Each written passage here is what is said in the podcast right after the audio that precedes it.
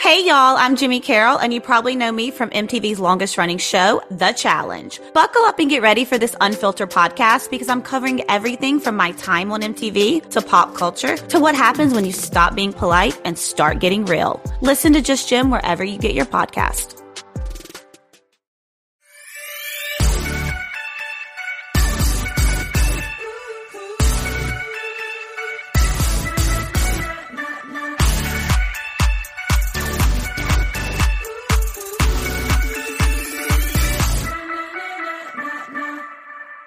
What I need for the start of this show, and Emma, this is up to you, or Dante. It's up to anyone but me. I need a Rocky score or a Thank You by Alanis Morissette. I need Eye of the Tiger. I need something big and rousing because it has happened. Rana is going to eat raw ramen. Pew, pew, pew. Pew, pew, pew. Are those laser beams? Yes, exactly. Honestly, Rana, if I were a bikini model any longer, which of course you know I'm not. Still a bikini model.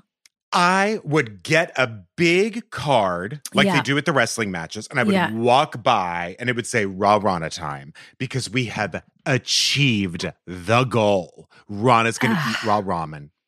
I can't really. How are you feeling, Rana? I can't. Do you feel like a winner? Do I feel like a winner? No, I'm the only loser in this equation, obviously, dear. I'm the one who's going to have to crunch, crunch, crunch, and I already know just how it's going to feel stuck in my teeth. Does it get stuck in your teeth? No, for me, it's okay, but I don't mind if my teeth get ground to nothing. I like the crunch, crunch, crunch. But Rana, what I was going to tell you is, do you know how you're going to eat it yet? Are you going to use seasoning or are you going to go protein style? I'm going to have Tony. Now, I don't know if people know this. Tony speaks Korean. Did you know that?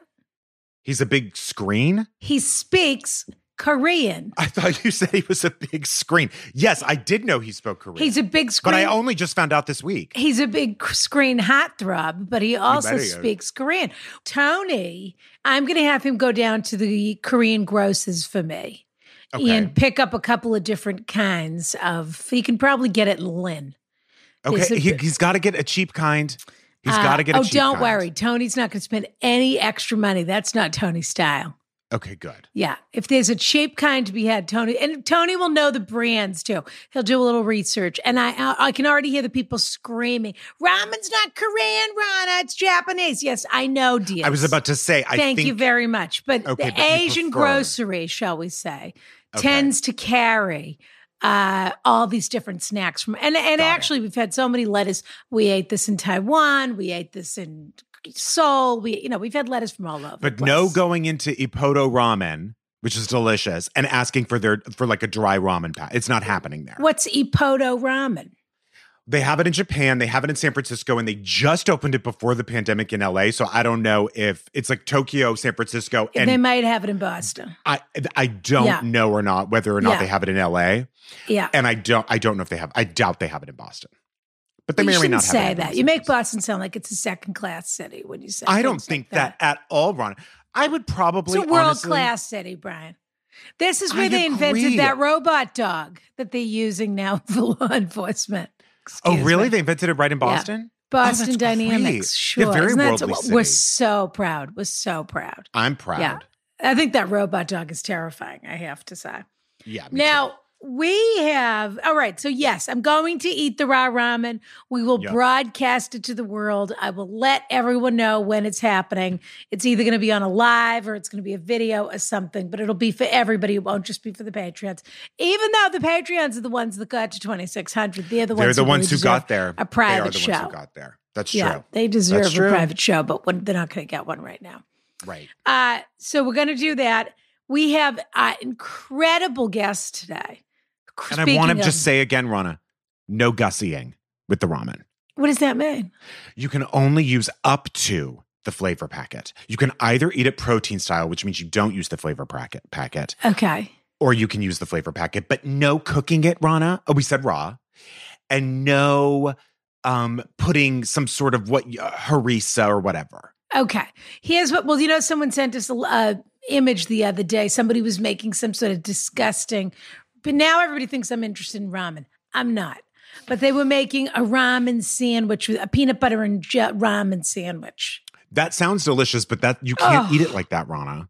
You are just like those people who thought they invented their own exciting sandwiches, which is peanut sauce on bread, as all those sandwiches were. So good.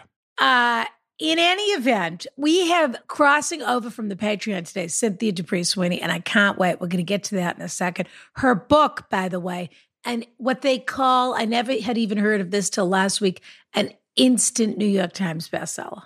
I saw that on her, you're talking about The Nest, or because also it said Good Company. Good Company. I know The Nest like might be 4 too, because it's out in paperback now. So I don't know. Yeah, I saw something about instant New York Times bestseller, and I mean, how does it get better than that? Apparently, this is also an instant New York Times bestseller. I know. So I think what that means. Four? Yes, I think that what that means is the first week it comes out, it goes to top 10 or whatever. So I don't know. She can tell us if we wanted to.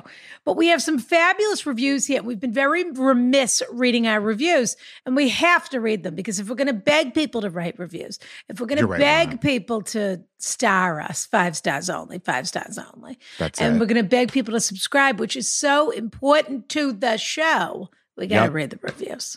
Yep. So, okay. So let's do it. Okay. We got a review from... Emmy1. She spelled out one and then put a number 1. Okay. Hilarious and beneficial. I'm not sure whether to be pleased or disappointed by the fact that at this point in my life, I do not have a question worthy of this podcast. Love Brian and Rana. They've introduced me to some great folks via their lineup of amazing guests. I've grown bored of many of my old favorite podcasts during the last year, but this is not one of them. And then Totally Not Batman says the most comforting podcast. Totally Not Batman. Bruce Wayne. Yeah, I wish. I'm not married. Yeah, I know, right? I'm available, Bruce. Exactly. Yeah. Who do you think was the best Batman? For you. I mean, I got to tell you, Michael Keaton. Really? I loved him in that role. Huh. I have to be honest with you, I've never been, like, Christian Bale's such an incredible actor. Yeah. I've never been, like, attracted to him or anything. And Michael Keaton's such a weirdo that, like, I find something very attractive about him. Yeah, he does have something, Michael Caine. Too bad you didn't watch the Trial of the Chicago 7, of the 7 wigs. He's got a He's got one a of the cameo wigs, isn't he? In there. No, he's not one of the wigs, but he has a cameo as a wig. Cameo. Okay. Yeah. Great. So Totally Not Batman says, takes me back to my childhood of listening to my Bostonian aunts and uncles gossip. 5 stars. That sounds fun, actually. And then, Rana, do you want to read this last one? Did you like me to keep going? No, I like it when you read. I knew you did. Kath M3 says, transcends regional rivalries. Oh. As a proud, lifelong South Shore resident, I was initially reluctant to listen to a pod hosted by a North Shore duo. Rana, I love that I'm like a North Shorean now. Yeah, you're a North Shore duo. But I mean, really, this person, how provincial can you be? Excuse me, but I'm so glad that I gave this fabulous pod a chance. Yeah. I've been devouring every episode like the first time I had Kelly's roast beef. Or an Ipswich fried clam. Rana and Brian have the wisdom, wit, and heart that I didn't know was possible on the North Shore. Wow. Kiss, kiss from Braintree, Mass. I have a good friend from Braintree. Calling Braintree the South Shore is pushing it. I just want you to know that. They're not, I mean, of course it is South, but they're not living seaside the way we are. Got it. So that's sort of what's going on there. But it made me want, that letter just made me want an Ipswich fried clam. Absolutely. So we should go up to Woodman's and get some clams. Maybe we'll do a clam bake to celebrate. Okay. We'll do a clam bake in my yard to celebrate coming out of lockdown, etc. That's a great, you know who would be obviously perfect at that table? Ina Garten. Sure, but also who would obviously be perfect at that table. Oh, Cynthia, but I don't know how she's going to get there. No, I mean, that's far. Someone we could probably invite shellfish. Yeah. Oh, the Dougie from Shubie's. Yeah. That's a great idea because he's always serving the community. Why shouldn't we serve him for a change? I love that idea. We'll get Dougie from Shubie's. Okay. I love it. Okay. I was just in Shubie's this morning, Ron. I got an iced vanilla latte, but only one pump. And I said almond milk. You can't go too many pumps on a vanilla latte. And I told them almond milk, and they said, we think you'll like oat milk better, as if I had never tried it. And so I felt bad. So I was like, okay, yeah, I'll try it. And then I had to pretend that it was my first time trying oat milk and how much I loved it. What was your performance like? Okay, I'll show you. So they gave me this. Well, how about they think oat milk's just catching on. Apparently, because they were like, oh no, you better try oat milk. And they were like, it's a quarter more, but it's worth every quarter. Did you happen to notice what brand it was? It Oatly or was it Califia? Califia. Because I saw her on the cover. Oatly did that commercial in the Super Bowl, and I thought, oh, is this guy kidding? In the middle of the commercial. And then it went on just long enough that I ended up enjoying it. Well, Oatly, by popular opinion, I think is considered the number one. That's the creamiest, and the most natural, I guess. Huh. Both. Yeah. But anyway, this was the Califia. And so this is what I did. I took a sip and I was like, oh my God, you're right. This is like so creamy. Tastes like real cream. And he was like, I know. Yeah. Oh, you did a whole fucking performance.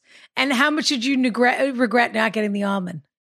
I wanted it immediately and I'll tell you why, because this is so crazy brain, but almond is a little lower in calories. And since I was getting the vanilla pump, I was like, that's why I'm getting the almond. Is more fattening and it's higher in calories. Oh, it is? Higher in fat and higher in sugar content. Usually depends on the. Oh, I always thought it was lower. Oh, sorry. Oat is all of those things that I just mentioned. Oat is higher. Yeah. That's why I wanted the almond, because I was getting the vanilla pump. Do you know what I mean? The thing with oat is you may as well have cream. Because cream has no sugar. Yeah. But exactly. I do think oat tastes very good in an iced latte. There's that great line in Cynthia's book when one of these LA kids says to their parent, at this point in your life, milk is basically poison. I love that. It is terrific. You're at the age where milk is poison. There's a lot of great sort of, I won't call it snack because it isn't snack, but observations. Observations. Yes. Yeah, there's no judgment behind it. It's just like, humor. This is the book is funny. So funny. Yeah, yeah. Oh, God. And I'll tell her. But yes, it's we'll so have to funny. Tell her. We'll have to I loved it so much, but we'll tell her. All right. We should get to it. And we want to remind people, you're talking about coffee all day, that they should order their Ask Rana coffee. That's absolutely right, Rana. I asked Shubie's if they wanted to carry it. Yeah. And they said, well, we'll need to talk to Rana. And I said, I'm sort of doing this back end. I shouldn't even be talking about this. No, it doesn't sound like you should.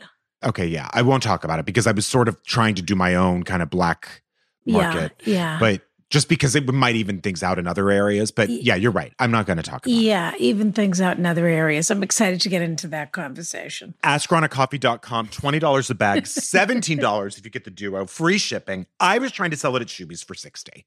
But $70 if you get the subscription. Always free shipping. 17, Rana. Yeah, 70. 70. Oh, excuse me. $70. We just raised the prices. $70. Dramatically. Fourfold. Yeah. So there it is. All right. Without further ado, I'm so excited. And I have to say, from judging from my Instagram and the letters we've been getting, a lot of people have bought the book and have been loving the book. And it makes me so happy. I'm so excited to see how well received it's been. Everyone's been reading it. Yeah. I can't wait to talk to this two-time New York Times bestselling author. Yeah. Yeah. Mm. Oh, I forgot to remind people that if they join us on Patreon, if they're already subscribed to Patreon, or if they join us on Patreon, we posted our Oscars wrap-up, our exclusive Oscars wrap-up. We posted it Monday. Yeah. And so that's yesterday in the world of this universe where these people are listening. Yep. Or it's at least Monday. And so people should check that out. We had such an animated and excited conversation. And that is so fun to recap exclusive that, Rana. To Patreon, patreon.com/AskRana. So better time to join if you've been thinking about it. We were invigorated. We were offended. We were happy. We were all the vigilant. Feels. All the feels. Yeah. That's right. All right, deal. Without further ado. Attention Carriage House members, Rana here to tell you all about Anchor.FM. Anchor is the fabulous app that we use to create our podcast. And let me tell you something. You can use it to create a podcast of your own. It's totally free. They have these terrific creation tools that allow you to record and edit your podcast right from your phone or computer, if you're that sort of person. I have a staff, excuse me. And now you can even add any song from Spotify directly to your episodes, which is pretty fabulous. The possibilities are totally endless. So download the free Anchor app now or go to Anchor.FM to get started today. Kiss, kiss. Brian. Rana. I can't believe the day is here, I have to say. We have crossed Jordan. This has been the most anticipated day. I'm not kidding, in Ask Rana history. That's, I would say, up to now, that's absolutely correct. Yep. This has been with the most buildup of a guest we've ever had, and with good reason, because we've never had a two-time New York Times best instant bestseller. I think you mean instant bestseller.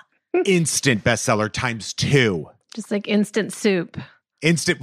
You know what? I'm going to say a little better than instant soup. Chicken. Well, this is the chicken. And it takes a lot more time to write a book, I assume. This is the chicken and stars. That's right. It's the chicken and stars of, you know, of what? I think bestsellers. That's what bothers me about that instant. Like, it's such a weird publishing term. Right. But also, it's just like... because it took years of a work for you. Long to write a book.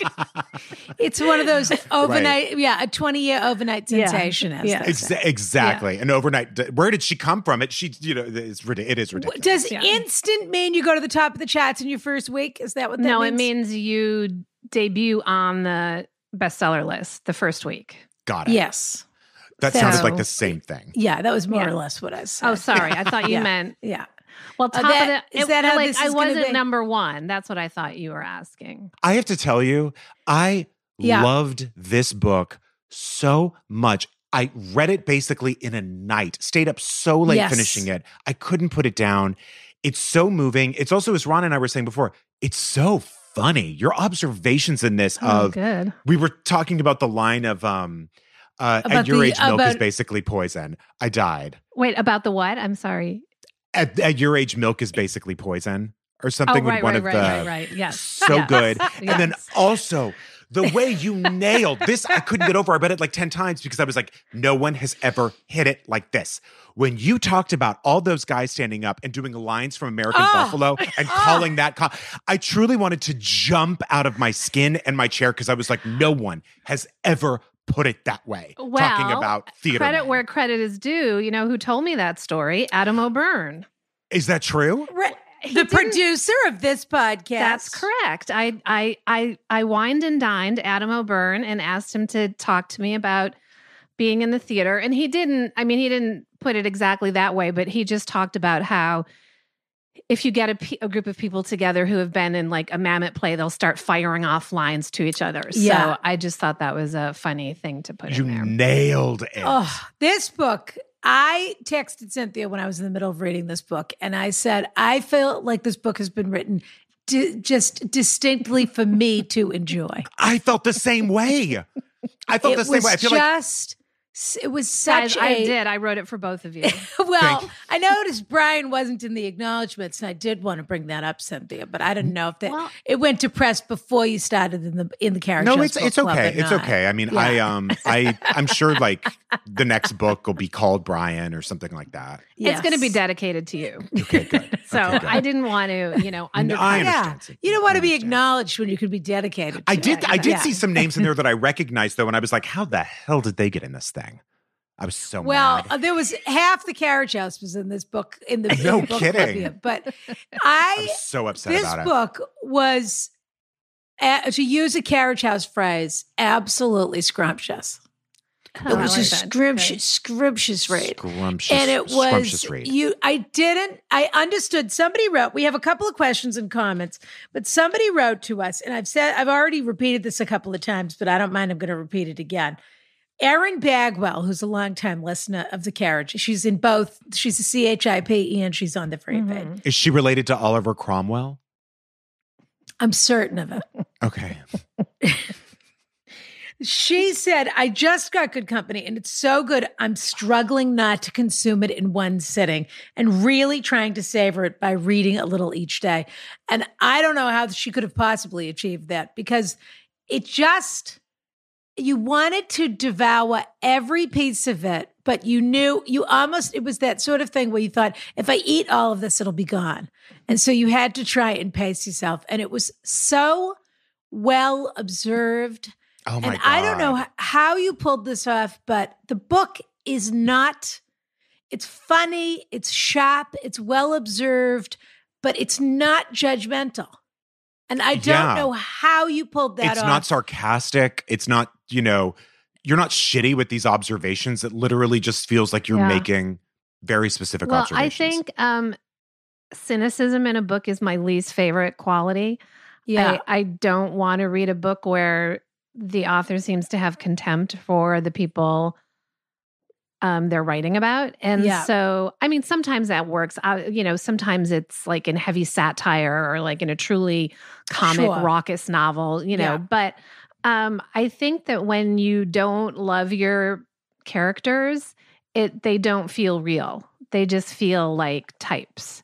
So... And particularly, I have to genuinely love them. Yeah, and particularly the men, because it would have been easy to just decide. Because to me, maybe I'd be curious how Brian felt, but there's a very strong female current that runs through this book. Mm-hmm. Right. You know, the primary relationships between the two best friends, and then everyone is triangulated around the daughter. So there's this sort of necessary female current, and sometimes what can happen is that becomes a little cliquey and a little coveny, and that men find themselves on the outside of that arrangement. But I loved that there were shifting alliances within this core group, that everybody had a connection in some way to another. I'm getting choked up thinking about it. The book brought me to tears a couple of times. Me too. There were a few times I got really, really misty-eyed. Yeah, and I was surprised by there were moments where I thought, me too.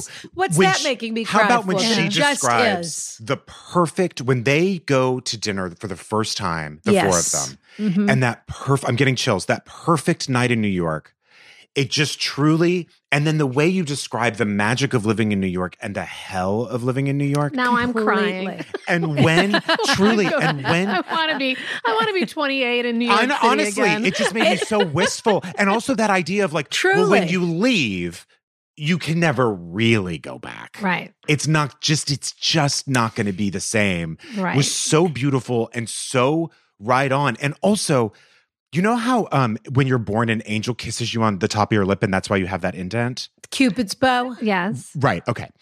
So... yes, of course, everyone knows that. Okay. So similar to that. But before the stork drops you off. Correct. And you know how every time you have a patch. Exactly. That every time you have, and then someone tattoos their name on your butt right after. Yes.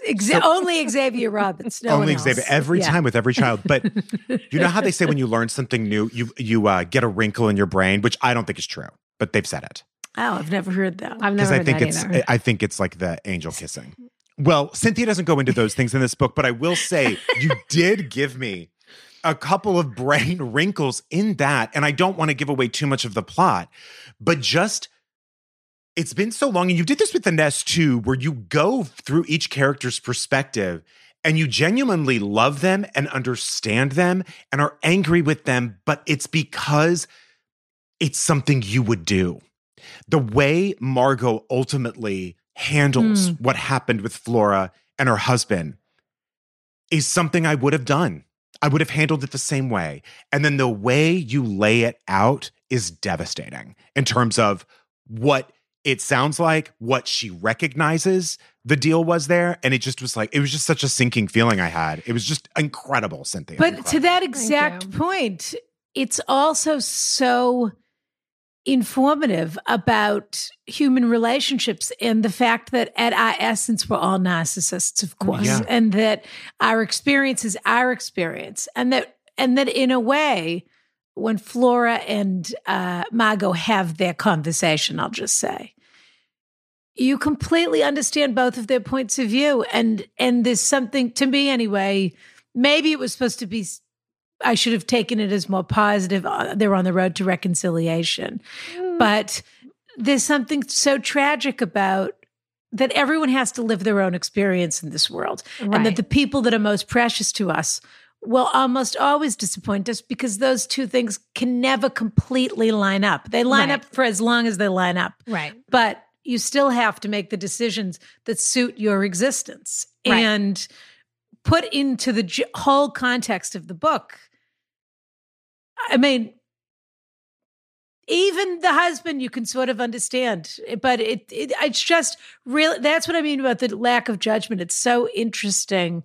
Just these are lives observed, and these are things that happen all of the time. And also this idea of like a fluid identity, the way how what your identity is to yourself in relationships and how it changes was just, it was so beautiful. I wish I had a question for you and not just 1,000 compliments, because I just loved it truly so much. Well, thank you. That means a lot to me. It doesn't sound like it does. It really, really means a lot to me. I have one question, and then we have a couple questions here, but we'll do them quickly. And then we have, this is really not what the show is for, to be honest with you. Well, this just is an advice show. Listen, so it's not really a book show. Long-time listener, first time free feed. Correct. Is there anything, obviously you've been doing press and for the book in the last few weeks, and reviews and this and that have come out, of course, and it's so exciting. Excuse me, Jenna Hager picked it for her. Jenna Bush picked for the Today Show, the Today Show, which is incredible because she has that book club that competes with our book club, of course.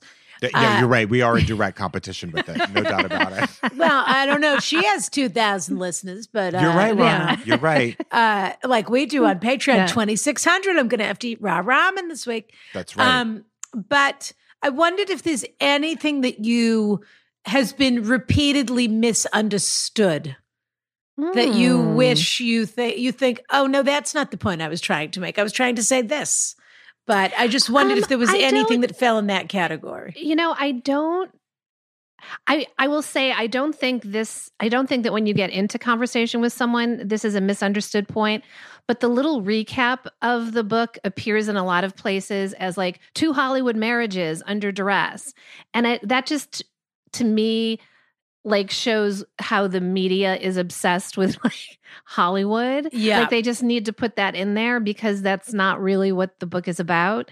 And, but I think that, mostly when I hear people or when people ask me questions about the book, I'm just curious about what they took away from it. So and sometimes it's things I haven't thought of, and I think, oh, that's interesting. And but I, you know, the weird thing is I'm not out on book tour, so I'm not talking to people like I normally would be. Yeah. And so there hasn't been a lot of that. Unfortunately, I've missed it. Yeah. Someone did write in and ask, which I think she's an aspiring novelist, and I think it's a good question, of just when you, because obviously so much of this book is in flashback, I guess is the right word. I don't know. Yeah. And then a lot of it is obviously happening now. When you craft these characters, do you start, I think that her exact question was like, do you start with the backstories before you plot the novel? She said, or do you develop the plot and then write the flashbacks when you reach that point in the novel writing process? I wish I had a system. Right. Generally, I just try and write the first 40 to 50 pages without questioning the story. And, you know, flashbacks are I don't like to use a lot of them, even though this book has a lot of them. It was very important to me that if they were there, that they were necessary. So, I felt like I needed to write the character's backstory at some point. When I was writing a character, I sort of need to understand where they're coming from. Not all of that stuff made it into the book. A lot of it got cut out. Okay. Is there another? I feel that there must be another terminology to describe that, because flashback makes it sound like you flash straight to the moment of when something happened. But really, what it is you you return to the time in their lives when the thing happened, that in the inciting incident that influenced the moment of the present. Right. So because I don't want to make it sound like it's trite, you know, like it happens so quickly. The book goes back and forth in time in the lives of these characters, just so you see them when they first met, and you see them at various points in the past. I would say most of the book takes place in the present of the book. Yeah. We drop into, moments when they met and, stuff like that. So, but, everyone, in terms of like how you approach writing a character, it's really what feels good for you. I know a lot of writers who do a lot of character work, and I don't do that. I kind of can't write the people outside of the book. But you write them so honestly, like even with the character of Margot, and again, I don't want to give too much away, even though I think this is sprinkled at the beginning of the book, but her, and tell me if you want me to cut this, but her response to her husband's stroke afterward. Right. Is something that you read and you're like, that's not a good reaction. I can see that that's maybe not the best reaction. Right. And I can see that after a while, you shouldn't be thinking those thoughts. Right. But how could you also not? Yeah, I mean, that's what was so curious about it. It was sort of like, am I a terrible person that I understand where she's coming from, but also know that this is not good? Well, I went on a lot of like stroke,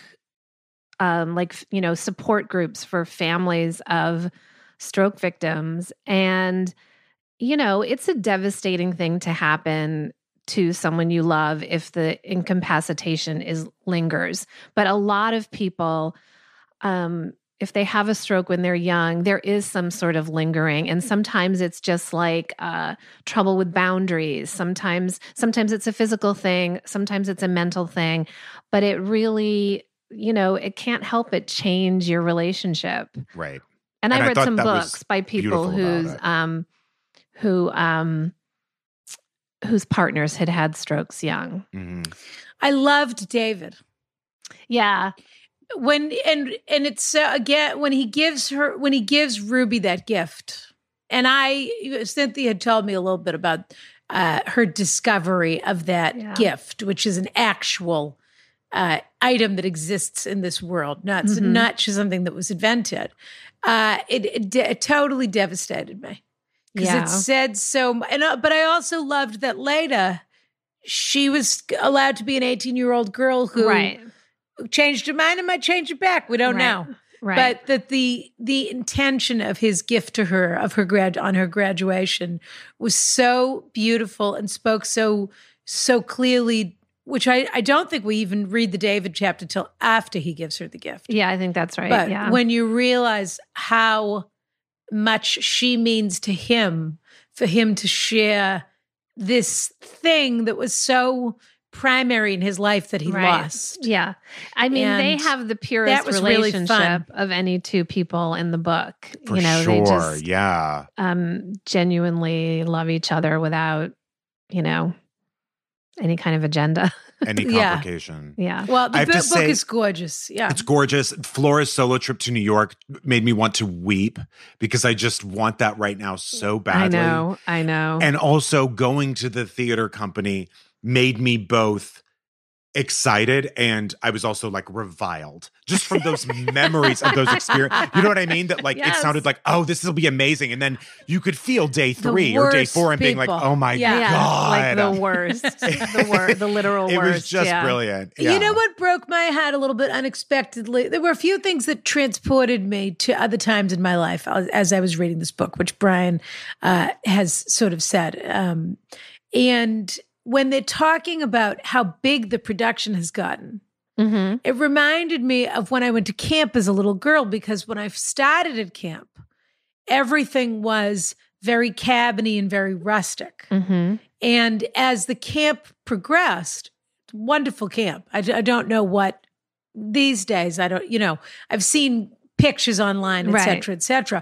But what they do is they start basically remaking the place, thinking Now we'll have a stable that's bigger and better. Right. And every year you come back and there's something new that because the camp is so fabulous, the facilities have to be fabulous. Right. And it reminded me just the smells and the creaks and the feelings of the early bunks and the feeling on the grounds before they were transformed. And it made me quite sad, actually, because it's true.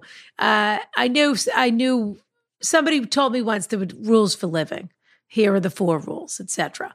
But one of them is the law of diminishing returns, which is if something is fabulous, a new restaurant opens in your neighborhood, it'll never be, you'll enjoy it for as long as you enjoyed, but it'll never be as wonderful as it was the first time you discovered it.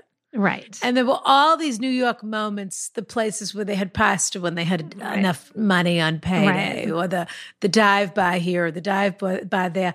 And everyone who lives in New York feels they have their own New York, but it is so true. You try to go back and visit, and it becomes like Epcot Center. Totally. Yeah. You try to go back to all of these places. The restaurant closed. Right. The barbershop closed. Right. There's new things there. It is. I also just want to say, and actually this is a tip, writing tip, Cynthia. Oh. Yes. So for book club, we're reading Hollywood Wives by Jackie Collins. Yes. And I just want to let you know. Cynthia chose discreetly to skip this month. How dare she? But I just wanted to let you know, Cynthia, that in her book, all of her flashbacks are in italics, so the reader knows it's a flashback. So that way she doesn't have to use her words to put you in the scene. There was a few years ago, I was a judge for some fiction prize. I can't even remember what it was. And one of the books, I read the description and I thought, I'm going to love this book. It was about a woman whose mother had been, I don't remember if it was vaudeville or just a singer or something. And that happened. Like chapter 2 is a flashback and it was all in italics. And I was like, I flipped ahead to understand that all of the past chapters were in italics, and I was like, "Yeah, done." So so Jackie Collins, you don't get the prize because you know why, Cynthia. And this is my tip for you: is that way you don't have to rely on your writing ability. That's right. Do you know what I mean? You could just—it's just a visual clue. You can throw clarity out the window, and exactly. I also just want to say, I am getting this book for my mother and my grandmother for Mother's Day. Oh, good. Yay. A, because they will absolutely love the story. And B, because it is absolutely a gorgeous book. Gorgeous. I hate to talk about outside in, but it's gorgeous. No, it's kind of a perfect gift. Yeah. I would recommend to read it. I feel exactly the same way. It's a book I am going to send to about 6 people because it's such a great, and I hate to say this because it's a totally... it's a sacrilegious thing to say, but I want to see it also. Me and too. I really hope. Well, I mean, I don't know. Believe it or not, Hollywood has not been jumping to tell the story of 2 middle-aged women. Oh my God! But it was really quite cinematic, and it just is beautifully, beautifully written, and it just says so much about a long-term relationship and about marriage. And about shifting perspectives. And you sort of wonder with Flora, in an odd way, the whole tragedy of this feels also perhaps like an opportunity. Totally. Like an escape hatch that presented itself when there was no way out. And that's so often she talks the case about that empty space. With infidelity or whatever, that it can be a reset, but it can also be a perspective shift that, I don't know, takes you on another path in life. And we'll see where they end up. But really beautiful. Yeah. Congratulations, Cynthia. We have more question here. Yes. Jessica Zirkle Rubin wrote in, who's a real regular. Jessica Z. Dear Cynthia, I'm about halfway through Good Company and thoroughly enjoying it. Your clever prose deeply resonates with me as a middle-aged mom and member of the Ask Rana and Brian Yenta contingent. Speaking of which... your character, Margot, feels very familiar. Her lavish gift-giving, her luxury lifestyle, her 50 Shades of Cafe Olay abode. I gotta say. I didn't even think about that. And her favorite Florentine pharmacy candle all evoke our beloved Ron. Well, we'll get into that. To me, Rana's inimitable style is an inspiration to so many. Is it safe to suspect that she was on your mind as you shaped Margot? Thank you for your consideration of this question and for your contribution to my sweet escapes of pleasure reading and podcast listening. Sincerely, Jessica. P.S. Thank you, Rana and Brian, for not only the years of entertainment, but also for this extra interactive edition of the Carriage House Book Club. What a treat to be able to address the author herself. Oh, yeah, that's very nice. That's very nice. I have to give credit where credit is. Cynthia has been on a long-time lover of Santa Maria Novella as well. I can't take that away from her. Yes. So that's been my writing candle for a very, very long time. Chicken and egg. Yeah. And I thought when you were writing about airline miles, I felt for sure you were writing about me. I feel like I lived in New York City for 27 years, and then I moved to Los Angeles. Yeah. The number of friends I've had who are controlling through... I'm not talking about Rana. I mean, here we go. I have had a lot. Well, I didn't know this was what we were going to do today, but let's go for it. Brian, you're the ref. You were talking about being the ring girl earlier. That's right. So get ready. I will be totally honest with you. I felt like that was writing into an insecurity of mine, which is, if you feel like you are in a more privileged position than people around you, sometimes you overcompensate. And I do this with my family, which is I would always lie and tell them I had miles and buy their plane tickets somewhere. Right. And it's so you don't like humiliate someone, but and I think that's fine and it comes from a good place, but it can also be in certain circumstances condescending. And I have also had friends, we had friends in New York who, you know, it was very apparent, had a very different kind of life than Mike and I did. And they would never let us pay for dinner, And after a while it was like, I resent this. Yeah. So, and it became this game where like my husband would go to the maitre d' and be like, we're paying for dinner. And it, you know, so those financial imbalances in friendships can cause, it's complicated. It can just cause stress. So that's really where I was. I thought that was very illuminating, actually. I have another tip. And then my friend, my brilliant friend, David Rakoff, always used to say that there's nothing more aggressive than giving people a gift. Brilliant. Was he brilliant? He was like, it's a real act of hostility. Right. And... it's a threat. Yes. I got to tell you, Cynthia, two quick follow-ups. Was the character of Sydney based on me? Of course. Okay. You are a Sydney Bloom. There's no question. You are a Sydney Bloom, Brian. No, circling your nipples on the bed. No question. I got to tell you, I was sort of living for her in those moments of just being like, oh, this shit. Yeah. Sitting in the diner waiting for it. Yeah. And some nights he would stop and some nights he wouldn't. Yeah. Oh. Yeah.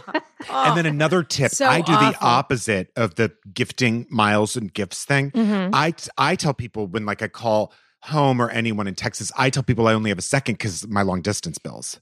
So you could do that. Sure, that's well. I like that tip very much. Okay, I may put it into use. All right, Rana, we don't want to give anything else away. I'm dying for people to read this book. Please read it. I have to say it was an absolute pleasure to read, and I will probably just pick it up and start reading. Yeah, honestly, me too. If people have questions, they should just follow me on Instagram, and I'm happy to answer questions. So don't offer too much of that. I mean, these people will be driving you crazy. That's right. I'll just ignore the ones I don't like. Oh, okay. And they can go to the link in our bio, and they can purchase the book either through Bookshop from the link in our bio or through Amazon. That's right. We get one penny for every. We get a penny for every book that's sold. Yeah, and it supports the book, of course, but also it supports the podcast. So and I'm not kidding. Please. Get this for someone in your life for Mother's Day or any. I know, even if they never read it, it's gorgeous. I know, it's so beautiful. Yeah, but it was an absolute pleasure, and especially in a year when we've been watching so much. Yeah, it was so fun. It was such a wonderful pleasure of a read. It was nice to not be watching and to be to be internalizing in a different way. And it was absolutely, it was just beautiful. Glad. Yeah. Okay, we've got to get into this. Brad, it's nothing like any of the like Mario Puzo books. Well, what is? I mean, that's true. No, these some of the characters are Italian. That's right. That's true. You're right, actually. And actually, I love. That's the other thing I love is I loved the sort of witchy female antecedents hanging the evil over. Eye. Yeah. Yes, the Malocchio. Yeah. Yeah, and I loved on the night of the party where she's just. Almost in conversation with her mother Josephine about how fabulous. It's happening, right, what, and how it was. And there's a lot of another theme of the book is when to be present and when to not be checked out, basically. Yeah, and how in life's most important moments, it's sometimes very difficult to be present, but that you sometimes have a moment with yourself where you say, as Brian was describing the Chinese restaurant.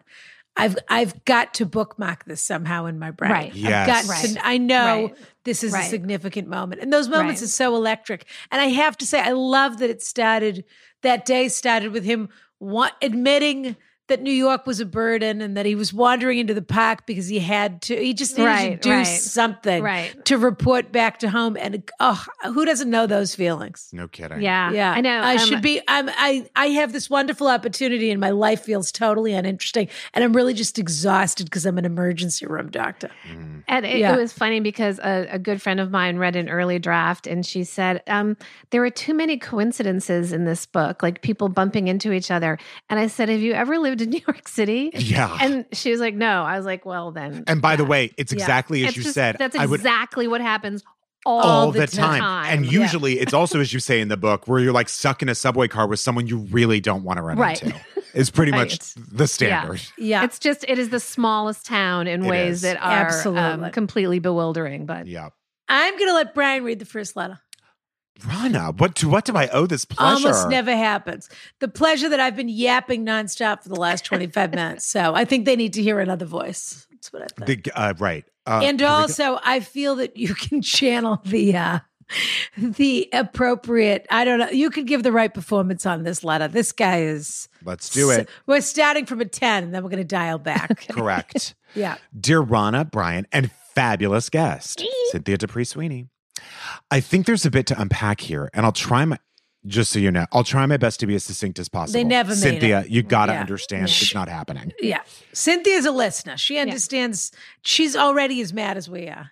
Okay. And I really am going to institute a word count. I'm letting people know that's coming. It's coming. It's coming. I'm going to be like Martin Luther. I'm going to nail it right to the doors of the church, and people will just have to follow it. And that's the deal. Correct. Yeah. Well, at least we'll be able to understand the services in a language other than Latin, Rana. Right. I'm gay, pretty awesome, and turning 39 this spring. Last spring, my estranged father died. Oh, at the time of his death, we haven't... Estranged, yes. Estranged, yeah. Not strange. No, my estranged, right. Thank you. Possibly strange, but also estranged. We'll find out. Yeah. At the time of his death, we hadn't spoken in 3 years following quite a blow-up. I'd finally confronted him and my mother about the decades of physical, emotional, and verbal abuse I endured thanks to my father, as well as my mother's silence while it was happening. Mm. My father was always pretty angry, and he was volatile. All I wanted was an apology. Better yet, I was hoping for them to recognize what they had done. Slim chance. That's him saying that. Mm-hmm. Take a little accountability. Very slim chance. And then offer a heartfelt apology. Are you kidding? In the perfect world. In a perfect, I believe it is. Oh, okay. All would have been settled, and there would be several aha moments all around, and we could all grow as people and as a family together. That did not happen. I told my father to not talk to me again unless he was ready to fess up, be accountable, and put in the work to actually make a relationship possible. I blocked him, my mother, and my sister on social media and on my phone. I thought about them here and there, but I pretty much lived my life without a family. I had my chosen family, after all. About a year later, I saw a voicemail in a folder for blocked numbers from my father. Not surprisingly, it wasn't even the hint of an apology.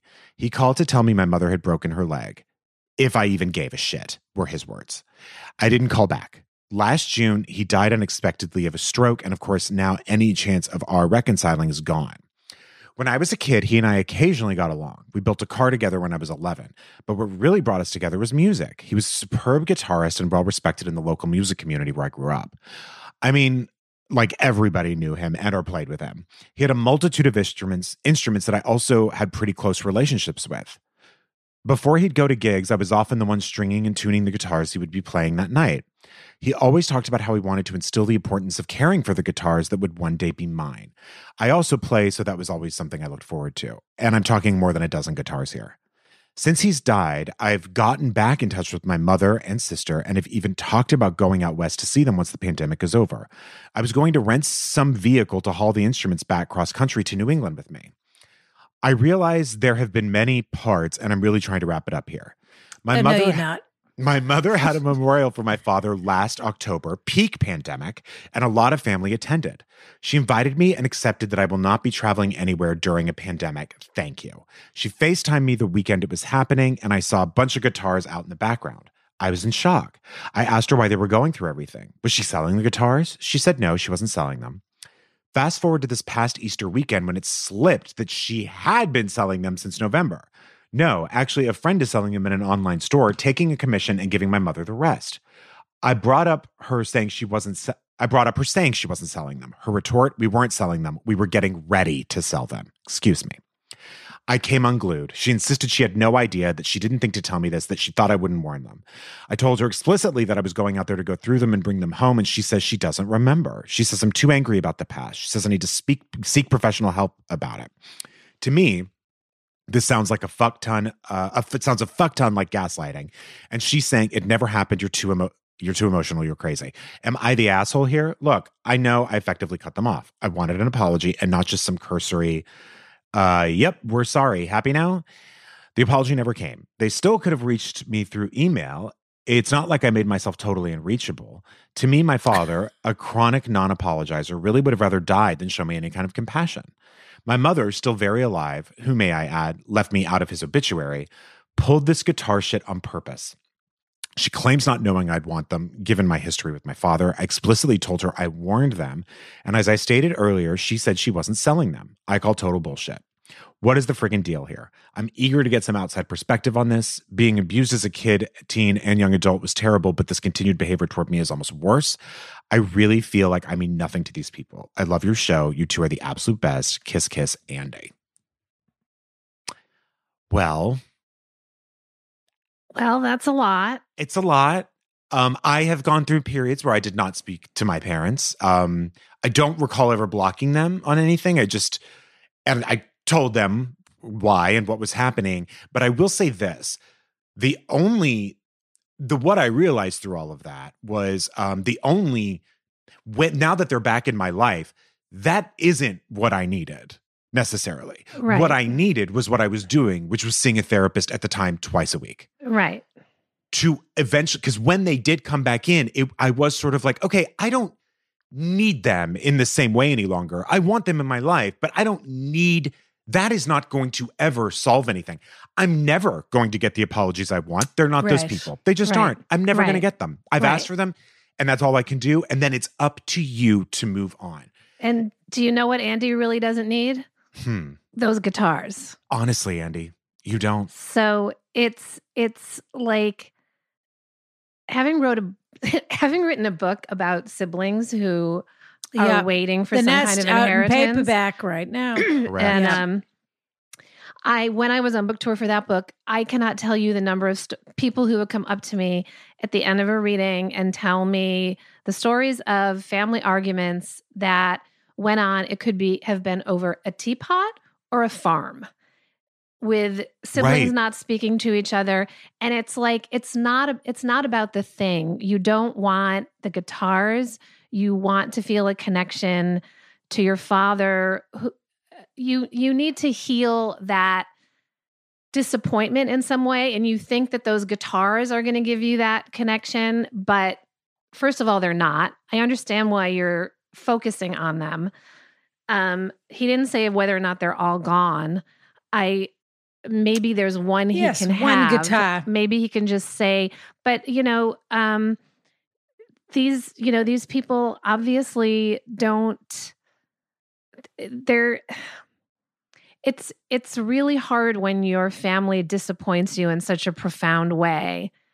But I think that's where the work, like you said, Brian, that's where the work needs to be done, not figuring out like what's happening with these guitars on eBay or whatever. And also an apology is really not going to be the thing that satisfies you for longer than a minute. It just isn't. No, and by the way, they're not going to apologize enough, no matter how much they apologize. And whether it's therapy, whether it's group therapy, most LGBT centers, if you're living in a major city, offer those things for free. Not to mention you could go to something like, I don't know what the abuse one is, but there are like gay Al-Anons and there are, you know what I mean? Like there are support groups if you couldn't afford therapy, or LGBT centers also have a sliding scale if that's what's going on or something. But you really, this is unfortunately, they dumped a pile of shit on you from 0 to 18 that was not right, not fair, and abusive. There's no getting around it.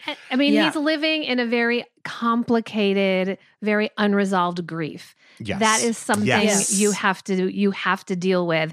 And all the guitars in the world aren't going to fix it. And your mother's advice is correct. It's just that what she wants the result to be is not what the result is going to be. But her advice is actually correct. She's not wrong. She's not wrong. You need therapy, and you are unresolved about all of this, and you're angry. And she's right about all of that. She thinks at the end of that, you're going to go back and say, "Oh, you were the victim, and I'm sorry, and I gave you a hard time." That's not what's going to happen. But she isn't wrong about that. And I'm sorry. Look, the guitars. I get. You blocked everybody on social media. You got a voicemail from your father that said your mother broke her leg and you didn't call your mother to see if she was all right. She's still a person, and she's still the person who lived with an abusive man for years and apologized for him or made her own little deals with herself about what she was capable of and what she wasn't capable of and what kind of mother she was. She's still that person. So it's not in any way surprising to me that she kept yet another secret from you, which is that she vindictively decided to sell these guitars, or she needed the money, or you were a brat and she doesn't care what you want. Whatever her opinions are, she's still that same wounded, narcissistic person that she was when you were growing up. She was. I will just double down and say, I don't think that someone watching you get abused consistently like that is, free and clear of, I'm sure they are a victim to some extent. Yeah, I'm sure they are a victim to some extent, but also like, oh, you mean nothing worse than a bystander. You mean she's, oh, of course, I'm not apologizing for her. No, I didn't think you were. I was just doubling down on that. She is the same person she was then. She didn't defend you then. She didn't care about your interests then. What made you think she'd save these guitars for you in this great act of redemption? I see. I mean, it would have been great if she had, but she is just doing what she needs to do to survive, and that's selling these guitars. And she really puts look, we don't know the ins and outs of what happened in that household, and it's I feel uncomfortable foisting too much upon the mother, who also was clearly a victim of a lot of bad behavior, but she was also a participant and a perpetrator in that behavior in the household when it came to her children. Mm. And that is a certain kind of either weakness or selfishness or narcissism. And by the way, denial, a lot of denial. Or what's the word? Survival, coping mechanisms, that sort of thing. Mm-hmm. Whatever it is, she's not going to stop doing that. No, she's never been to therapy either, apparently. But you have to take care of you and resolve these matters. You're very upset, understandably. Yes, but you need to find a way to not live in that space anymore. And that's what sucks about this shit is it's really like It's really just up to you. It's the fucking Wizard of Oz if it was always inside you. It really is. Yeah. It really is up to you to fix damage that might have been done to you, but you're the only one who can pull yourself out of it.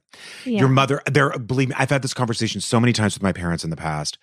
They have selective memories, even when it's all of their children saying something happened. They don't remember it.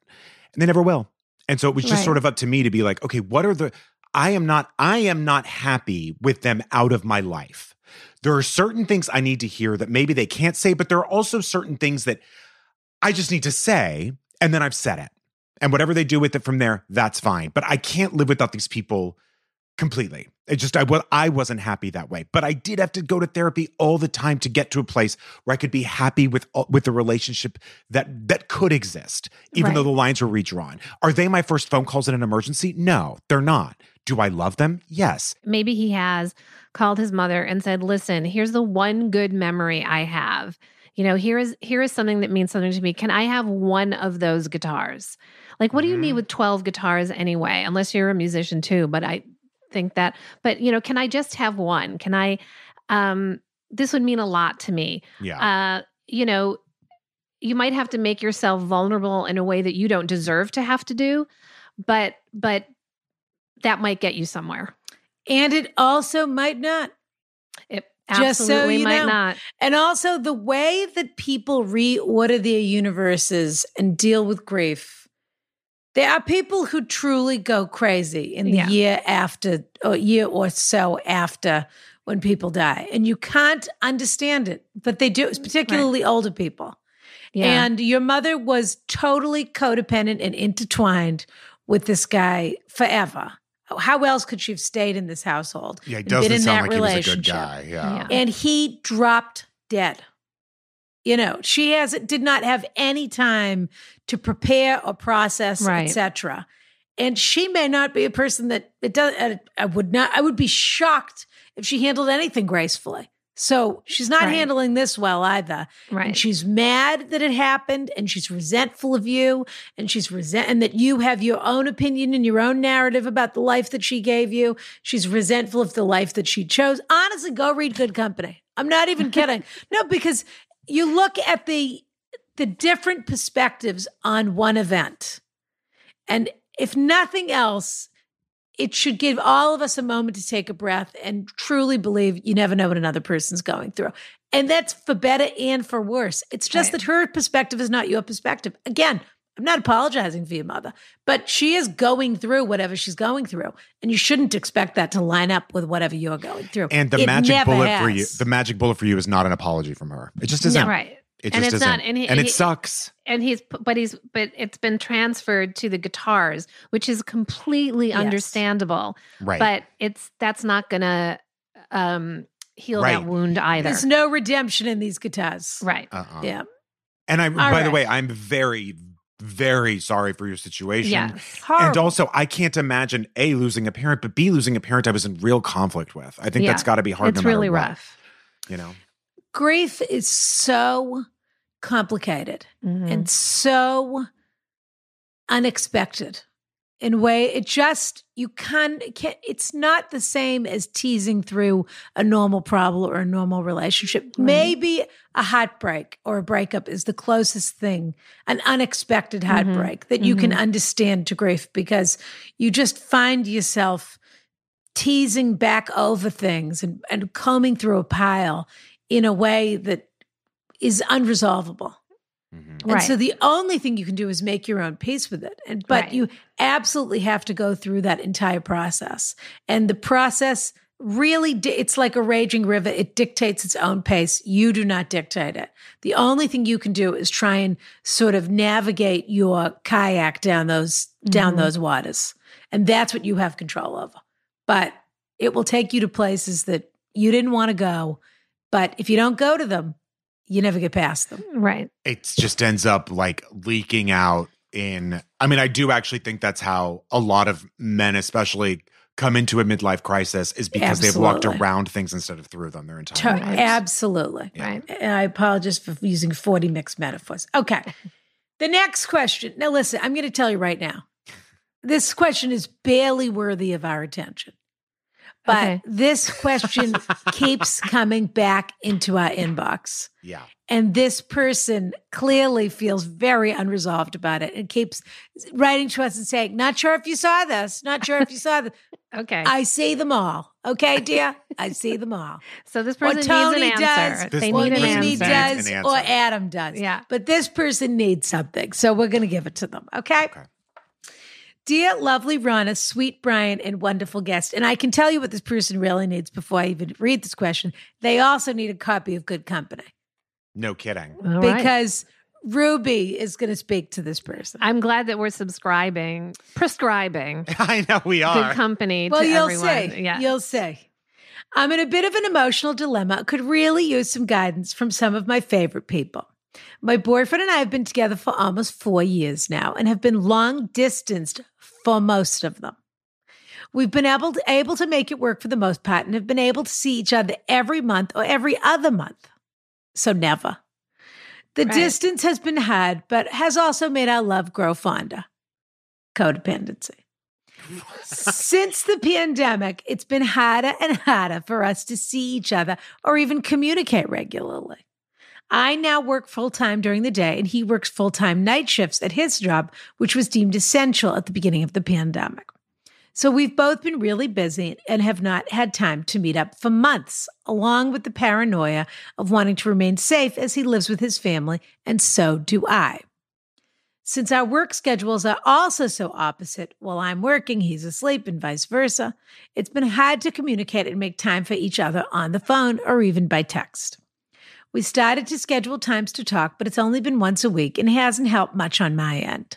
I've started to feel like we're losing our connection, and sadly, the spark just isn't there anymore. I could end the letter here, but I won't because they never do. Recently, I've also realized that we're on two different levels in our relationship. We're both in our early 20s. This has been my first relationship. Well, he's had a few and is now ready to date for marriage. He told me multiple times that he sees me being his wife. While he is a great guy and a perfect option for a husband, I'm just not sure I'm there yet. I have no desire to date other people or sleep around, etc., but I can't, for some reason, shake the feeling of not being ready for such a commitment. He's not asking me to marry him now or soon, but we've had some opportunities to move in together or even move to the same state, and I've found myself being hesitant or using my family or my career as an excuse not to. We're now in a weird stage of our relationship where we I got to give him credit though. I mean, this guy hangs on. He doesn't take a hint. No. He doesn't. No, he hangs on as hot. He's got his fingers dug into that mountainside, and Bugs Bunny's hanging off his drawers, and then Wile E. Coyote's hanging off Bugs Bunny's drawers, and Elmer Fudd's hanging off both of their drawers. Yeah. Yep. We're now in a weird stage of our relationship where we both have to make a change in order for us to be happy, and I'm terrified of each option. He's still fully committed to trying to make it work, but I'm still very much on the fence. Do I stay with him and continue to date long distance? He's not in a financial position where he can move near me, and I've recently committed to taking care of my sister, who has just moved in with me to begin college. So there is no end in sight now to the distance gap being bridged, and I'm not sure how long my feelings will last this way. Or do I end the relationship and figure out why I'm not ready to commit to him? I mean, figure it out. What is there to figure out? You're not. He's been the perfect boyfriend and is a true gentleman. I'm always told how lucky I am to be with a guy like him, and I do believe that he is a rare catch. He's emotionally in tune, sensitive, caring, kind, and selfless. You better believe he is. No kidding. We never... And clueless. We also... we never even fight. Of course you don't. I've never admitted this, but despite all his amazing qualities, I sometimes wonder if I'm even fully attracted to him. Yeah. I've found myself getting more and more annoyed at the little quirks he has, and I question if I do love him as unconditionally as I felt I had at the beginning. Am I stupid for considering leaving such a perfect man for uncertainty and being a little picky? I can't help but feel like he doesn't deserve someone as indecisive as me, and that I'm holding him back from the life he is ready to live. Correct. But I'm also afraid that if I let him go, I'll regret it and never find a guy as great as he is. Selfish. Please. I'm also not sure if I'm ready to let go of all the wonderful memories we made together for 4 years. He is my best friend, and I love him so much. This has been tearing me up inside, and I'm not sure where to turn. Every time I try to make a decision, I end up convincing myself out of it. I don't want to keep him waiting and have him go through this emotional turmoil while I fail to make a decision. Please help. Kiss, kiss, and love you all. Jay. Cynthia, what do you think? I mean, obviously they need to stay together, but what do you think? I mean, it seems like a match made in heaven. It seems fail-proof. It really does. Well, we should first say we understand you're very young. Yes. So this is the first time you're feeling these feelings. Yes. So as much as we joke, we understand how important this feels in your life in this moment. And so we're not making light of that. It is important. Yeah. It is not easy to end a 4-year relationship and start all over again, go dating, et cetera, but you should not be with this guy. If you have been together, just because someone is a great person and good husband material does not mean you marry them. You marry someone who you desperately want to spend the rest of your life with, right. Like someone who you couldn't imagine breaking up with. The very fact that you're thinking to yourself, should I break up with this guy? It's not, should I break up with this guy or marry him? That's your answer. You break up. Great point. If those are the two. Yeah, so I like that. If that's the binary, you're not listening to yourself. You don't even want to live in the same state as him. Right. No, he's your brother that lives in another state. And by the way, those memories, exactly. He's your friend. Those memories don't go away. You'll still have them. No, they don't go away. Yeah. And you had a successful 4-year relationship, and that's a wonderful thing. And you learned all these things that you're going to bring to the next relationship. And, but you'd rather live with your college-age sister than your boyfriend. I think that's your answer. I do too. I think this is this train. Get off this train. Yeah. And the part where you said, I don't think about dating other people is sleeping around. All that makes you is loyal. Yes. You're not thinking about it because you're not supposed to be thinking about it because you're in a relationship. When you get out of the relationship, you can worry about whether you're thinking about that or not. All that does is make you a nice girl. Doesn't mean that you don't want to be with someone else or that you're not noticing other people. You're just not in that place at the moment. There is no worse feeling than breaking up with someone who did not cheat on you, who is not an asshole, who didn't do something, who is actually a wonderful person. It's a horrible thing. I mean, I'm sure it's horrible to be broken up with that way too. Of course it is. But you feel like a bad person doing it. And guess what? There's no real...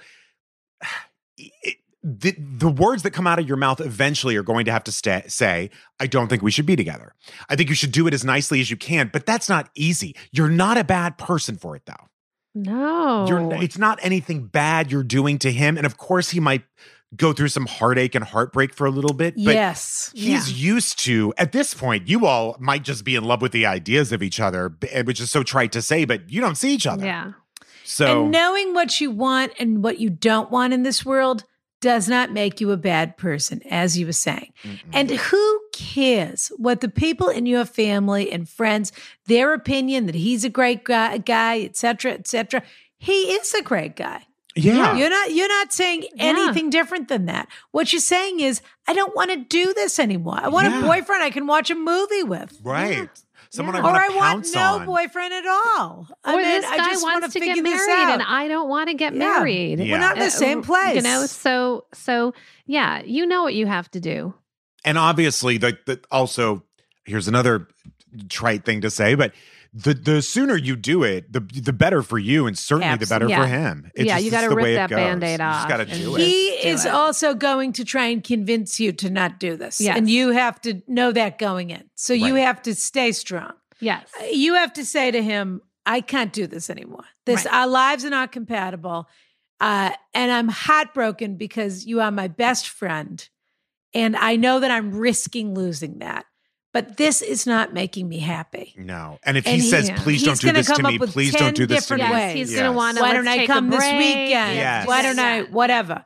And you have to say, no, you have to be strong. I don't want, I need space and I need to be alone.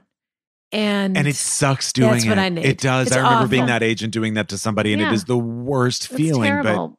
But it's the kind thing to do. But it's also something that you learn from. It's a growth opportunity, and it's part of becoming a grown-up and having the capacity to look at another human being and say, I think I actually could spend the rest of my life with you. Mm-hmm. You know, you have to go through this. But if you're talking yourself into it, it's a terrible idea. Yeah. And no matter what he thinks he wants, et cetera, what you're doing is actually disrespectful to him. Right. From your side. No matter whether... Yeah. He doesn't necessarily see it that way. He could do this forever, apparently. But you have too much respect for him as a person and as a friend and as a catch to keep doing this. Right. Right. If this is the guy, if this guy wants to get married to someone soon, let him go do it. Yeah, you should marry somebody that wants to get married. Totally. Yeah. And he probably will. But this is not your responsibility. And like Cynthia said, this is a real growth opportunity for A, the power of no thank you. Yeah. And B, just sort of saying like, well, what if I wanted to make myself happy? Correct. Those are big things. That's a big lesson to learn at this stage in your life and a great lesson to learn. Yes. Yeah. What do I want? Yeah. That is what life is about. That's right. And it's the hardest question in the world to answer. Yeah. Yeah, for sure. Okay. One last question here. One last question. Dear Rana, Brian, an esteemed guest, I should certainly say so. 2-time New York Times bestseller. Instant bestseller. Just add water. That's right. After your appearance, what she basically did was Mad Libs. Kidding, Cynthia. I wonder how long Mad Libs have been on the New York Times bestseller list. Probably about 50 years. Probably. Yeah. After your appearance on Andy and Naomi's Couples Therapy podcast in November, I was going to say that was a while ago. Yeah. I immediately subscribed to Ask Rana and quickly devoured all the available episodes. Oh. Thank you. Yeah. I was floored by your ability to be downright hilarious while giving great real advice without laughing at the expense of other people. That's a rarity and a welcome respite from the pandemic blues. Thank you. My partner and I fostered a 3-month-old puppy in December. Quickly fell in love and adopted him shortly after. He was born in a puppy mill and spent weeks in a pet shop before a rescue organization purchased him. It's awful. Puppies have a crucial socialization period that will impact the rest of their lives, and unfortunately, he spent those entirely alone in a cage. Despite those circumstances, he's a very good boy. Now that he's 6 months old and entering adolescence, he's incredibly fearful of the world, and we are working hard to have him happy, be happy, comfortable, and develop into a great adult companion dog. We have adjusted our work schedules to be home with him more. We're going through one-on-one training sessions, anything we can. Now, the conundrum. My parents, my partner, and I are recently vaccinated, and they decided to come to our house recently to visit and meet our new puppy. I've told them about his struggles and everything we are doing to have him feel safe and comfortable. I prepped my parents and said they needed to stay calm around him, let him come up to you, stay away from his head, etc. Our dog met my parents outside in a neutral zone. My mom followed all the protocols we laid out. She waited until the dog came up to her and gave him treats. My dad did the opposite of what we asked. He very loudly said things like, "Who is a good boy? And come here, buddy, it's okay." And that's in all caps, he wrote that. And went right up to his face and started trying to pet him. Our dog was incredibly overwhelmed and nervous. We went into the house and he immediately went on the floor and tried to wrestle with a very mouthy, nervous 6-month-old puppy who had never met him before. We told him that we know from experience to get up and not do that and instead do what my mom was doing. He responded, "Oh, he's fine. And you guys forget that I'm great with dogs," and didn't stop. He grabbed his face and spoke very loudly. He also told my partner to take him off the leash and let him have the run of the house. And we responded that it's best to keep him on the leash since he's an unpredictable puppy and my dad was doing things to make him incredibly nervous. He mentioned taking him off the leash several times. We tried to play it off as humor instead of being more forceful. My dad's a boomer who cannot help but make many, many suggestions to his adult children and partners about how best to live their lives. My siblings and I are always telling stories to each other about how dad still gave the toddler a coin to play with, even though he was asked not to because she's fine. And how do you think I grew up? Or mentioned 100 times, why do you use grandparents for childcare? Just get a teenage babysitter in the neighborhood. I only went to Culver's and I can't get the virus there. Relax, etc. Side note, he and my mom did get COVID. He's a sensitive guy who will be hurt if we were inconsiderate, but at the same time, he's disrespectful about boundaries and doesn't get it. I do feel like I've learned a lot from you folks about the benefits of healthy boundaries, but have struggled with how best to respectfully create some with my dad and our dog. Do I have to give bullet points explicitly about how to interact with our pup and say if he doesn't do those, he can't see him? He's going to roll his eyes and tell us we're overreacting and he's just a dog. I realize I'm talking about a dog and not a person, but he's a living creature whose happiness is our responsibility. Furthermore, I do not want our next interaction to be so uncomfortable for our dog that he snaps or even bites my dad, which then he will be labeled aggressive forever, even though it wouldn't be his fault. Thank you for your thoughtfulness. Jay in Chicago. Another J. Another J. Two J's. Bring out the J's. JJ. Cynthia. J. You say to your dad, Dad, I love you. I love you so much, and I really want to see you as much as you want to see us, but this is what I need you to do. And I know you don't agree, but if you love me, you will just do this. Yeah. And see what happens. He might still ignore you. I mean, you know, I have a steamroller of a parent. And she would like rile up my kids when they were babies in ways that drove me crazy. Right. But I was finally just like, she is a great grandmother. So I'm just going to deal with this. You're dealing with something different. You're really trying to train this puppy and make it feel safe and secure and all of this stuff. But yes, I think you probably do have to make a list. Like I would literally write down all of the things. And I don't know if your mother can be an ally or, you know, if like, can you enlist her help? I don't know. I've never had a dog, so maybe I'm not the best person to, I mean, I do think, listen, before I got a dog, I would have felt differently, but, I do think that, first of all, I think your dad sounds like he has a heart of gold. I mean, it sounds like he... Yeah, it doesn't sound like he's malicious. No, it sounds like he's a sweet guy who thinks his way is the right way. As I know you mentioned boomers, I hate to brush with a broad brushstroke, but... Hey, there's a boomer in the house. Is there you? I would never guess. I would never guess that. But... What are we calling a boomer? Where does it start and where does it end? It's I have recently found out that I'm what's called a boomer X. So you're right in between those things. Because I was born in 1960. So anyone from 1960 to 64, that's the end of it.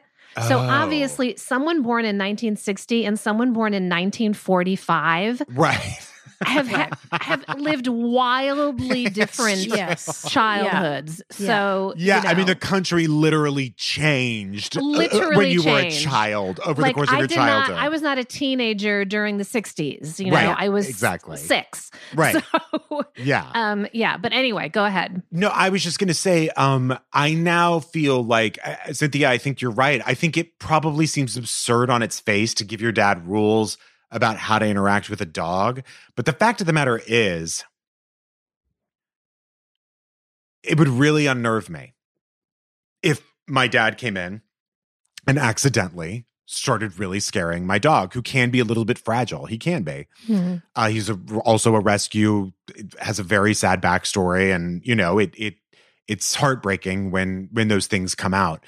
However, it's one of those fine lines, which is like, I don't think you can tell your dad, like, you can't come over anymore. I don't think you can take it to that extreme of being like, if you can't act right, you can't come over. It might be a thing where you just have to create a really safe space for your dog and keep him in your lap or your mom's lap or whatever until he really gets used to your father. But it's like a little playpen. Like, a lot of people do that. Yeah, and just be like, you're listen. No one's allowed to take the dog out unless I say it's okay. And by the way, dogs like. Sherman, when he's over here, tries to find the smallest space he possibly can to fit in. They like that. They like being in a quote-unquote den. They like it. Right. And they feel secure in it. But I think you just need to keep trying with your father. It's not anything he's doing. Listen, talk about dogs. Your dad isn't interested in learning new tricks, clearly.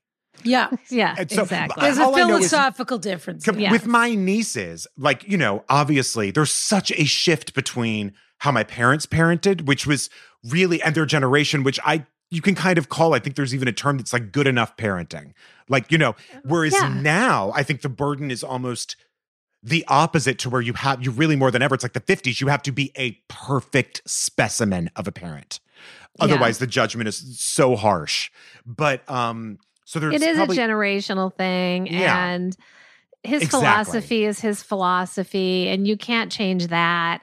But you can kind of do a gentle version of my house, my rules. Yes. And that's just part of getting older, too, and starting to draw boundaries and not be the, you know, like, I'm an adult. This is my house. This is how we do things here. This is how we do things here. Yeah. Or you can go visit them at their house without the dog. Without the dog. That's true.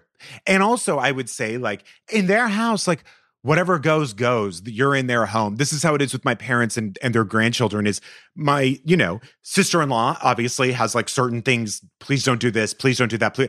And my mom just like straight up said, like, when they're over, we're going to do whatever we want. Yes. It's just, that's just what's going to happen. Great for the kids. My mother used to give my kids Doritos and Coke for lunch. Right. Exactly. But like, they loved it. Were they monsters for a couple of days when they came home after being with her? Yes. But you know. Also, this dog's relationship with your father isn't going to ruin this dog. I hate to tell you. Right. And also, I don't know how upset the dog is or isn't. We have your description about, look, the dog is a puppy. So they don't have a set behavior yet anyway. So, and the dog obviously isn't getting a ton of socialization because of COVID. It's just starting to get some. So part of it is the dog finding its own way. And part of it might be what you're projecting onto the dog. And honestly, the story of the dog's life is the story you were told. We don't really know what happened to the dog. I'm sure the dog is skittish. I'm sure there's all kinds of things going on with the dog. And if you can see the dog getting terrified or aggressive or recoiling, then that's a thing for sure. But it's how one afternoon with your father shouldn't undo all of the work that you're doing with this dog. Right. And honestly, maybe more exposure to your father in controlled settings to where the dog is on your lap or you're all on the floor. Dogs kind of like that, is probably just going to be better for the dog. And I mean, the more exposure to your father, the more he's not going to feel like he's a threat. Yeah. Right. And obviously treats are a big thing too. And don't make the dog a more afraid dog. No. Right. Yeah. No. Right.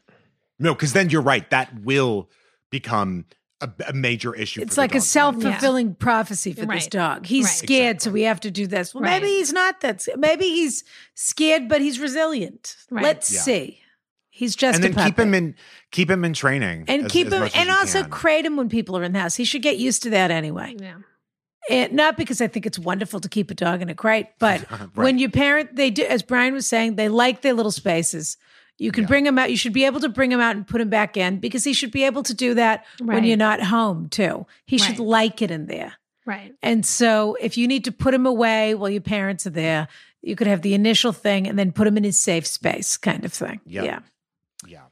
All right, Cynthia, we have to award our gift today, which oh my God. I'm so excited. It happens to be a copy of Good Company. God bless, as it should be. And we're going to give away a copy of Good Company. And then we have to read our cliffhanger, and you can either stay or go for the cliffhanger. That is entirely up to you. I'm staying. Thank you, Cynthia. So Conan O'Brien left when he was on. I don't know if you heard that. Well, he's very busy. He's a little busier than I am. You're very busy, too. But, you know, he left when he was on. He didn't stay for the cliffhanger. So, you know. That's true. I'm not saying that you can tell the measure of a man that way. I'm just saying, you know, he didn't stay. Either did, by the way, and this, you can come see about me, Lennon Parham, because you didn't stay either. Yeah. But really, in fairness, we always tell people. Not that anyone's keeping track. Not that we're keeping track. And also, Rana and I gave her the wrong information about the entire thing. That was what poor thing. We also tell, but we honestly don't mind if people leave or stay. It's entirely up to them. Kidding. But I just wanted to shout out Lennon. Yeah, I wanted to give Conan a little dig. All right, Tia. All right. So, Cynthia, are we giving this to guitars? Are we giving this to... young and doesn't want to, you know, isn't sure about breaking up? Or are we giving this to the owners of the dog who with the dad? I mean, I feel like the guitar guy needs to get something in the mail to feel loved, but I also feel like Jay number one needs Good Company. We're sending everyone a copy of this book today. That's great. That's perfect. That's what we're doing. Because everyone who wrote in today, I think everyone should read this book, but I truly believe, particularly the first two questions, could really use, and also it's such the read is such a pleasure. So I don't want it to sound like it's homework. This is lucky you. But I just think that you'll both relate to some thread in this book and that it will give you pause about what you're going on. And we should actually send the first guy The Nest also. I was going to say, he really needs The Nest. Okay. Yeah, true. Yeah, we're going to send that's a great idea. He's going to get both. He's going to get the duo. Yes. The Cynthia D'Aprix Sweeney duo. Right. He'll get the duo, the two-pack. Whether he likes it or not. He's getting the two-pack, and then I want him to report back. Exactly.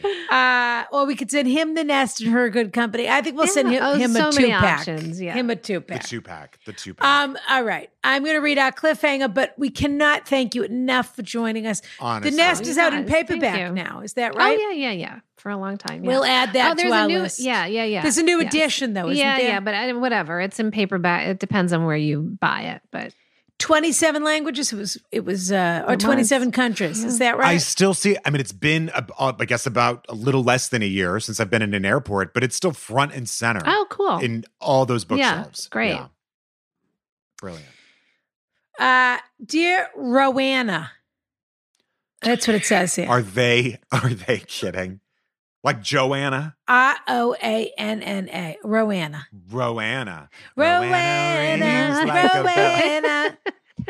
Dear Roanna. Or maybe it's Roanna. Yeah. Brian, spelled correctly, an esteemed guest. Period. Me. No comma. Period. Wow. My very good friend Sterling and I met through my ex-boyfriend Easton, who cheated on me with Sterling. Easton. E-A-S-T-O-N. Sterling and Easton. I'm sure these are their real names. Yeah. Who cheated on me with Sterling. Okay. Sterling is the ex-boyfriend of, Easton is the ex-boyfriend of the letter writer. And he cheated on him with Sterling. Got it. Who happens to be good friends with our letter writer now. Okay. When does that happen? That you become friends with the mistress. Right. It's a long and complicated story involving sex, drugs, an open relationship, and backstabbing. But one thing let to another. Yes. And both Sterling and I realized Easton was manipulative and emotionally abusive. And out of that grew a friendship. That's when that happens. Right. When the two get... Exactly. When they're both mad. Yeah. When there's a common enemy. Yeah. That's right. After I broke up with Easton, Sterling and I had a moment in his apartment where we made out, but never did much more than that. I felt awkward and weird about it, and we never attempted anything sexual between us again. It has been over 2 years since I've broken up with Easton, and since then I had a much healthier and stable relationship with my third boyfriend. We did break up eventually, but for much more amicable reasons. That being said, Sterling has been with me for all of it, especially at my lowest moments, and I have always been supportive with him when he's been down. We've gone clubbing and partying pre-COVID. And even organized very small, 4 people total, dinner parties within the past 2 months. However, on one of our long walks one early fall evening, Sterling admitted to having a crush on me. And he said he was disappointed with the circumstances under which we met and that perhaps it would have ended up differently. I was quite gentle with him and his feelings, having told one of my best straight friends the same thing a few years ago. And told him which is not at all the same thing. Excuse me, just for the record. That's right. That is very. And then different. I told my favorite dog I was in love with him, and he didn't respond. and told him I understood his struggle, but I did not feel the same way about him. He said that perhaps he needed time to spend away from each other. So we did. A week or two later, we met up for dinner. And after the dinner, he said he felt better and he didn't have a crush on me anymore. Magic pill. Yeah, no kidding. Now we get to New Year's Eve. We have our same group of 4 total people over. We've been having dinner parties, and then really just, and also if you're going to write an epistolary poem, do one proofread on it, would you? Why do I, You're right. How did I become a kindergarten teacher with a red pen, a red wax pencil? Right. One of those four is my childhood best friend, Caldwell, who is also queer. Listen to these names. And who has become good friends with Sterling. Where's Tiffany? I hope she's going to make an appearance. This is like the days of our lives. Absolutely. This is like dramatic Newport. This is either that or Canada. Yeah. Who is also queer and who has become good friends with Sterling as well. Later that evening, Caldwell shared with me that Sterling still has a huge crush on me and doesn't know what to do. That Sterling just seems to keep torturing himself every time he and I hang out one-on-one. And then this year, Caldwell told me that Sterling wanted to hang out with him, so they planned to meet up Thursday. On Thursday morning, I texted Sterling, asking him what he was doing that evening, wondering if he wanted to hang out and cook, completely forgetting that he had planned something with Caldwell. Sterling replied enthusiastically. Afterwards, I asked Caldwell if he was free, that maybe I could cook for him too. Caldwell said he was free because Sterling actually had to postpone their plans to hang out. That's when I asked when the plans were postponed. We compared text messages. Sterling texted Caldwell to postpone their meeting 10 minutes after I texted Sterling to hang out the same evening. Now, perhaps it's merely a coincidence, but Sterling had used work as an excuse for not hanging out with Caldwell, and Sterling specifically told me he was free after work to chill. My question is...